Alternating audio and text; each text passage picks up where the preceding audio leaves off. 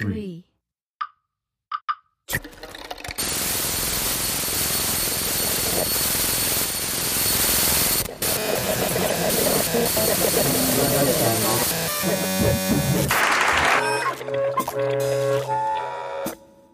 Darmstadt on Air number 12.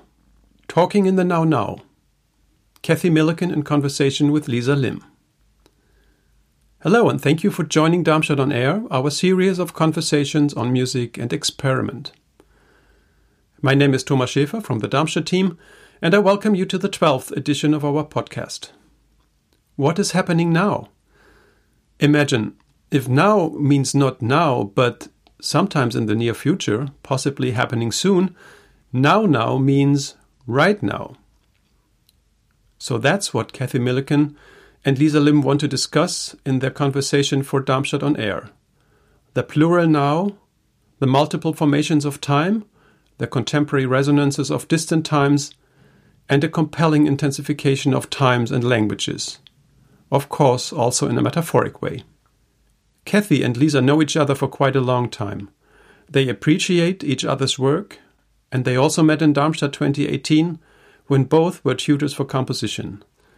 Both artists are very much interested in collaborative practices and understand composing as a process of working with and being influenced by musicians, contexts, spaces, and presences. For our Darmstadt on Air series, they met online on 8 October 2020, Cathy starting her day in Berlin, and Liza beginning her evening in Melbourne. A conversation crossing different time zones, landing in the now now. Please enjoy listening. Hello, this is Cathy Milliken, and I am talking to Liza Lim. Liza is in Melbourne, and I'm in Berlin. It's a Berlin morning and uh, a Melbourne evening. So the restrictions are opening up in Melbourne, which is wonderful news. And I'll firstly say hello to Liza. Hi, Liza. Hi, Cathy. Great Yeah. chat to you. It is indeed. So, what we'll be talking about is what the times are telling us and what is happening now for you. Um, I just have a little anecdote to start off with. During one of my projects in uh, South Africa, I learnt that now meant sort of sometime in the future, possibly soon, but not sure of that. But now, now means right now.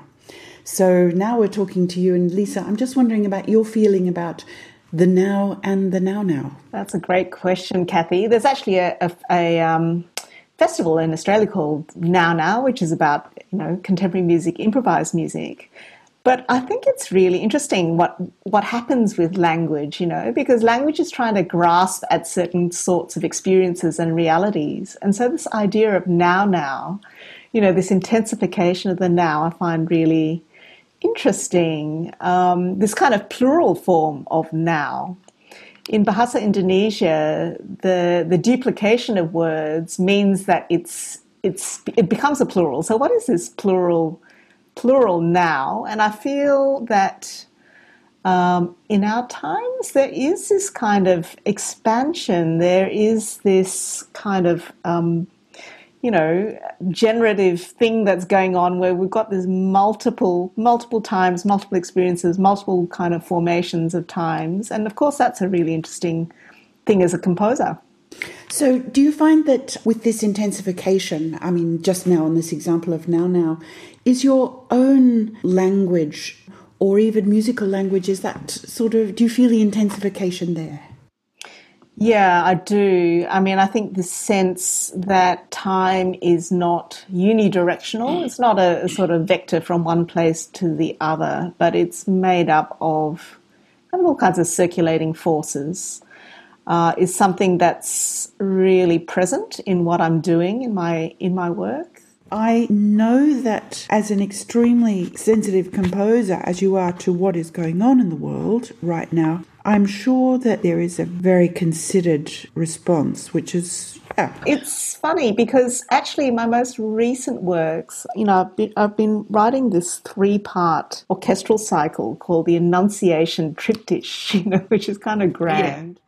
Yeah. And the topics are really drawn from the distant past, but you know, trying to find kind of really contemporary um, resonances for this for these stories. I mean, the works revolve around three figures, three um, women um, leaders, spiritual leaders, I, yes. I, consider them. So they're Sappho, yes.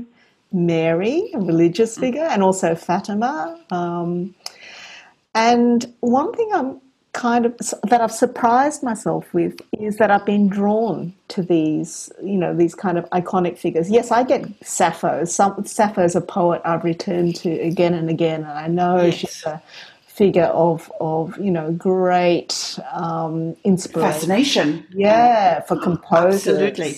Yeah, I think yeah, yeah. I think there's the way in which her poetry continues to resonate, you know, through the centuries. You know, even yes. when there's we're just left with these absolutely abject fragments you know the power of her work just grows oh, and they, grows yeah absolutely brilliant they they yes. leap out at you off the page yeah yeah so i get that this and and for me sappho in relation to this idea of annunciation this announcement you know, the connection for me there is this summoning power, the summoning power of this creative energy from so long ago, you know, that yes. just calls forth this sort of blazing sort of creative response. So that's something I, I get in terms of, of a creative project.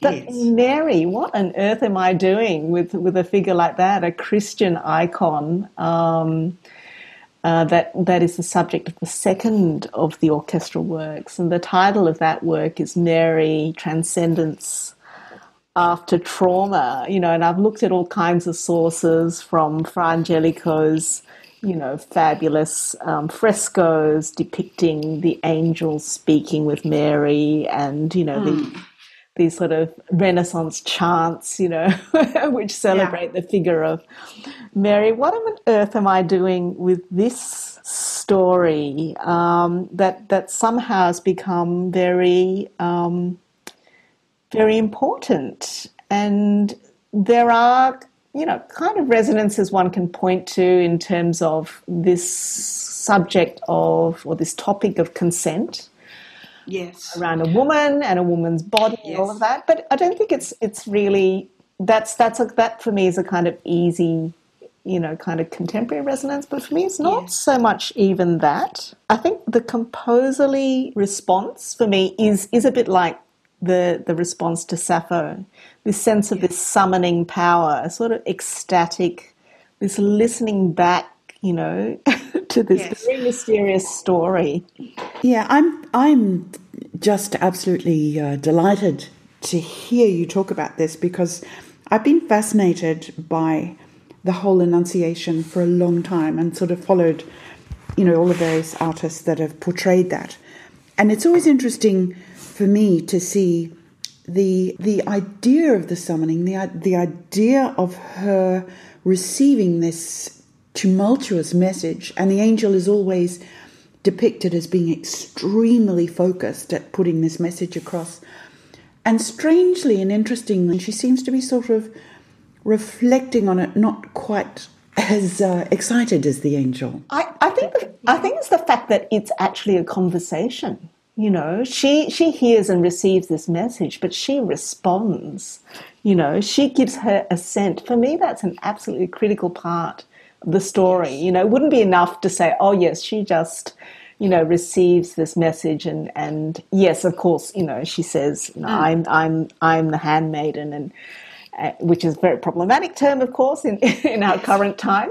But, yeah. you know, and, and that, you know, let your will be mine, all this kind of stuff. But there is this crack there for me that, that the story only works because of her agreement that she assents, that she consents. And so this this kind of, you know, opening up for me is where that summoning power lies. And that's the thing that I've really reflected on in um, in the orchestral work. It's this sense of these voices inside the orchestra that rise up and speak something. right. Um, which is yeah, the, the thing I'm trying to work with in this Yeah. uh, with this very problematic story. That's a, a wonderful interpretation because because it's always had a, a mystery for me. So that's very, very interesting to hear. But beautiful transcendence after trauma. That's a wonderful title for now. Did you make that title since uh, the the outbreak of COVID or No, no, no. It's it's not in relation to that at all. Um, it's but you know it, it is about some kind of journey of transformation. Um, it's it's kind of working with very different scales. On the one hand, there's a very intimate interior scale. It begins with this gesture, which is the the, the, the leader of the orchestra, the first violins, playing a um, spring drum by beating beating this drum against their body. And for me, that's this fetal heartbeat. And, and the work contains all these highly intimate, you know, kind of interior listening, a very intimate theatre of listening of to this heartbeat, to this kind of amniotic song. Um, and then from there, there's a sort of journey towards, journey out into this roaring experience of hearing. So it's all about being inside the experience of hearing, both in, internalized in the body and then kind of being overwhelmed um, by, by other other forces. So it's a, it's an interesting take, I think, on the Mary Yes. story. Yeah. The drum beating, you know, leads me to think of another piece that I've heard recently, twice actually, uh, is Atlas of the Sky. Is there something sort of elemental about drums for you at the moment, or is that a longer preoccupation? Yes, I mean drums are you know magical instruments in a lot of cultures. You know, you have a skin of an animal, so you know you already have that contact with the the living, you know, the life force of materials. Uh, and percussion, of course, is is an area um, you know where where these instruments, these these kind of magic objects, these power objects. Are very much present and and uh, I mean I think about that in, in relation to all instruments I, I do think musical instruments can absolutely you know act as these these power objects as they do in in multiple Be it the hair of a bow or the skin of a drum. Yes Uh, I think that that comes through a lot of your pieces, all of them, really, doesn't it? The physical. Yeah. That's that sense that, that things are alive, that they have their own voices, that they have their own kinds of stories coming through them. Uh, I mean, I've always been absolutely um, fascinated by various sort of shamanic traditions, you know, where this sense that um, you know things are the, things are not just inert materials, but you know that they actually are vessels for different kinds of energies that can, can come through them. And that piece, yeah, Atlas of the Sky, is about these very simple types of materials, you know, very basic sound makers, but also children's toys. It's why that piece is sort of um, very accessible in terms of um, being crafted for non specialist performers, which is how we did it with Speak Percussion and Jessica Aszodi being the absolutely, you know, kind of high level professional performers, but a group also of non specialist community um, performers um, drawn from all walks of life being involved in this piece. That was absolutely wonderful to appreciate too. The way that the non specialist performers collaborated with you and the way that you then crafted this composition that in which they became brilliant and in which their force as a group was just so apparent. And then, of course, there was the intensification in the voice of Jessica and in the voice of the speak percussion.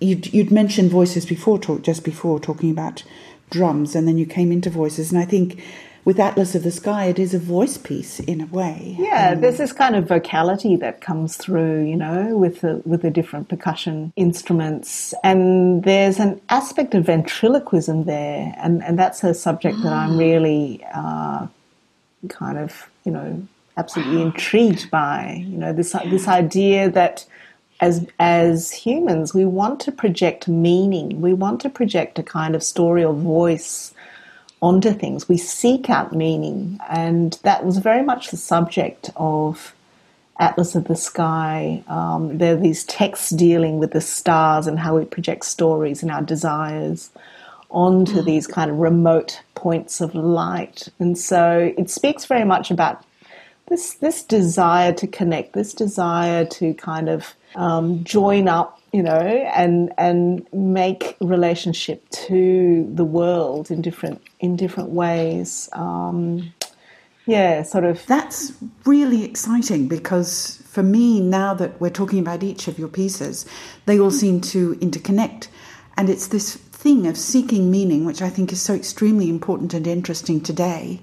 There's so much happening around us that is requiring us to look for new ways or solutions of to deal with things. And there's also this factor of, of, of the seeming inevitable march towards our extinction if we're not careful which leads me, of course, to your other piece, uh, Extinction Events and Dawn Chorus, which is a piece about us and the environment. Is that how you would describe it?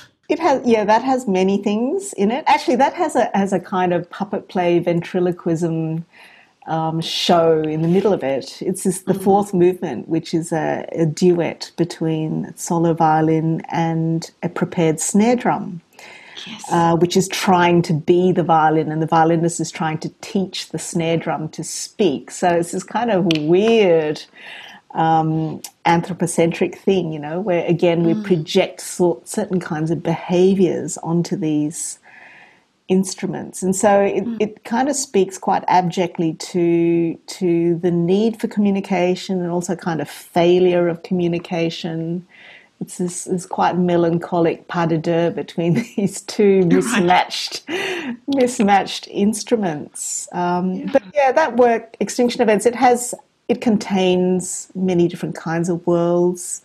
There's the voice of um, an extinct bird that's embedded in there. The Kauai bird is ghost bird, and then mm. There are also the, the a kind of transcription of um, the sounds of these Australian reef fish. That's amazing. The sounds of Australian reef fish. That how extraordinary that you're bringing that out into the world. It's, and the question is, can we listen to what they're saying? You know, because one doesn't think of fish as making any sounds, but actually they do. They're incredibly vocal. Right. And the dawn chorus at the end of the work is a, a, kind of replication of the, the sounds of these fish at, who are very active at at right. dawn, and they point to a kind of um, an idea of, of a world beyond human hearing, beyond sort of human human kind of concerns. And I suppose it's it, that that part of the piece, piece is is suggesting that as humans, you know, we, we do need to expand our listening, um, and the world is not just for us.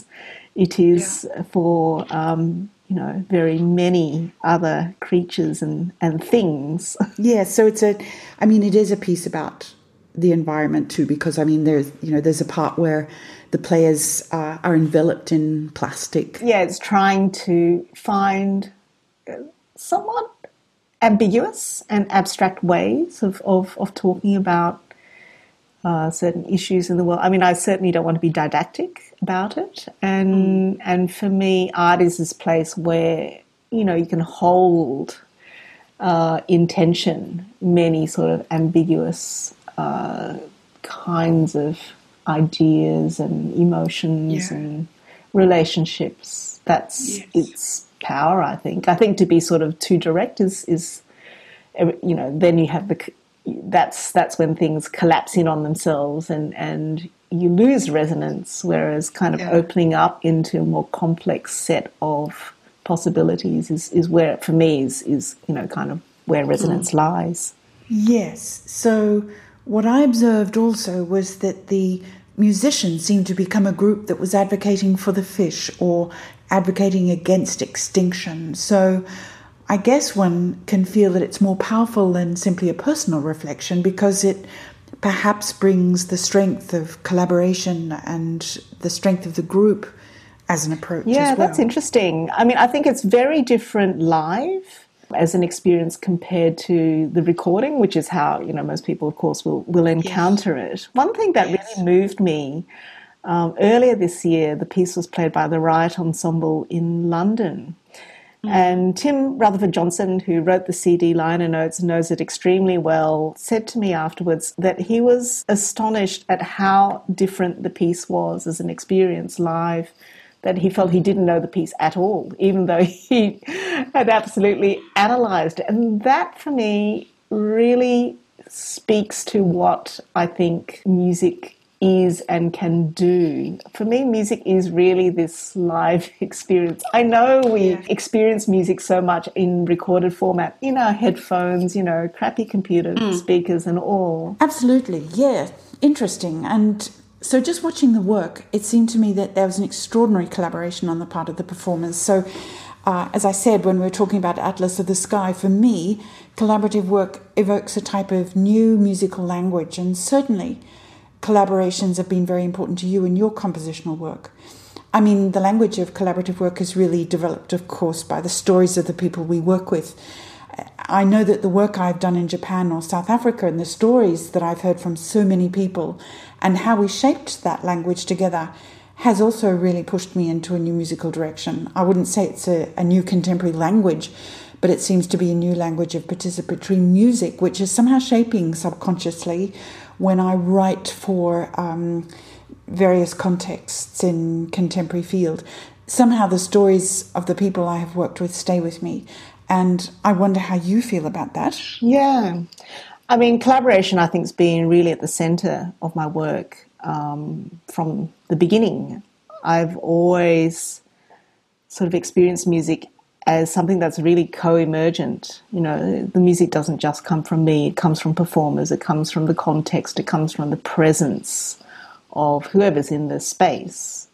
Uh, and I'm always looking for that kind of unexpected story, the unexpected sort of secret, you know, little bit of knowledge that a performer might bring or something that might tell me that, you know, um, that then sparks further further development in the work. And I really see my work as kind of weaving in uh, these these sort of energies and stories. Whenever I work closely with musicians, that will generally result in much stronger work. A sense that there's a sort of co-ownership there of the of the project, which is really important to me. I find it really hard, sort of writing a, in some kind of abstract, cold blooded way for groups or musicians who I don't know. Um, in a way, I feel that um, I'm very transparent as an artist. I really need those kinds of energies in order to, to generate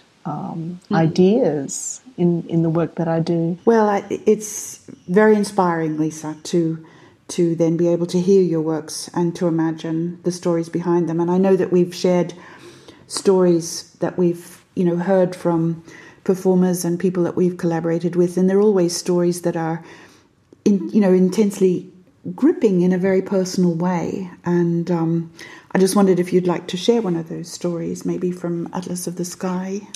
Okay. Um, yes, I mean, they're, they're, different kinds of stories. They're ones which are not even told through language, but they're just the way in which um, some random or even um, um, it's, it, it may be a gesture, it's a sort of certain moment uh, where something becomes clear in performance. It's very, very sort of subtle, ephemeral thing where suddenly everything shifts and becomes possible.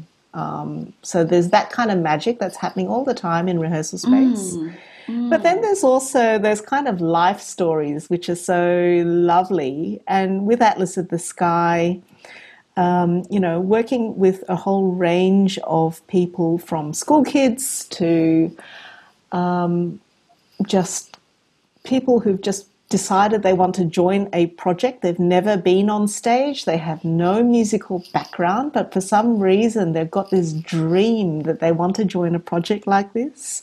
I got so many very touching letters actually after the production, for instance, from someone who said, I've been um, a lawyer, I've been working in office all my life, um, and actually, you know, deciding to be involved in a project like this has transformed how I think about what's possible for me as a person, and that I will embrace risk and change more, um, you know, more directly. And I thought, wow, that's extraordinary. First of all, that someone can articulate that and then want to share that. So that those kinds of stories are very precious and beautiful. Yes. Yeah, go on. Uh, I was just going to say, as well as the personal, there are the stories that involve groups and communities and their relations. There are stories of healing and folky on the educational as well as social or advocacy and also the artistic, of course. There are so many different narratives. It's amazing. Yeah. Yeah, you don't know what will come up. I mean, this is the alchemical aspect of. Um, mm. You know, being involved in, in co-creating no, you, something. You don't, and it's it's so extreme it's so surprising what comes up. Yeah. And there was just just one lovely point um, and it shows how people involved in productions and we know this you know from opera projects and theatre projects how everyone just sort of becomes a big family. But uh, in the yeah. in the green room just before going on for the performance there was a bit of a discussion about oh, what are we going to do to celebrate after the after the show. And so there was discussion, okay, we'll go down to this bar down, you know, down the road to celebrate. And because there were a couple of high school kids who were underage, they wouldn't be allowed into the bar without having parents there. Um, we didn't want to leave them leave them out, of course. And immediately, um, one of the the um, actually one of my students involved in the production, you know, this young man, all of 21, immediately piped up and said to the teenagers, Oh, I'll be your dad. And that was mm. just an extraordinary moment of wow, you know, this young man's yeah. just just going to step into that role. And I love the way in which these projects make these these different sort of territories, these different life territories and emotional territories somehow available and possible. And they take away borders and make going into new territories possible, which is wonderful to experience. And that's the transformative aspect of. Um, making art that is that is just so incredibly rewarding. I think so too, and I think it's important to give participants access to tools that can make this world available to them. And I think you are very aware of this in the instruments you give participants, for example, or the roles that you help them create, uh, to put in another way. Something that I am passionate about too is the design of such projects where, uh, whereby you relinquish authorships to, to a certain extent, or you support or empower people through various interdisciplinary art forms to um, to take on new roles, as the lawyer you mentioned wrote to you of his experiences in your piece. Um, people will often transcend their own situations or, or leanings so that that transformative power is important. And, um, and another thing is that for the viewer, a participatory type of art form is a new type of art form in a way in a sense. And I really i like, yeah. Mm. Sorry, Cathy. Mm. That was me. no, I was going to say I really like the way in which you use the word tool because I think, uh, again, one often thinks of tools as as sort of you know highly technical, but I think in this mm. work tools might be things like vulnerability. They might be things like precarity. They might be things like just this kind of focused attentiveness. Yes. Uh, that these are tools which, which you know, can have very strong effects. Mm. Uh, and it's very inspiring to see the work you're doing in seeing this this absolutely sort of reparative function and reparative kind of work that's that is also part of these types of projects. Mm. Thank you for touching on the word tools there. Of course, that is absolutely what I meant. And yes, I tend to think of them as permissions to enter, uh, permissions to discuss, um, as trust, permission to create. And, and so thank you for elaborating on that, which you did so beautifully. And thank you for all your wonderful compositions that keep taking us beyond boundaries and beyond borders. Encapsulated, of course, in your wonderful title, Mary Transcendence After Trauma. I, I know it wasn't meant for now, but it does take on a different meaning if we consider the, the now now and what we are experiencing in Berlin and Melbourne in 2020. So, is there anything you would like to finish up with or, or a parting word? I don't know. well, I'd like to say thank you for, for, for this wonderful discussion and um, wishing everyone who listens to it, you know, a very beautiful and courageous time onward into the now, now, now. So, thank you, Liza. Thank you, Cathy.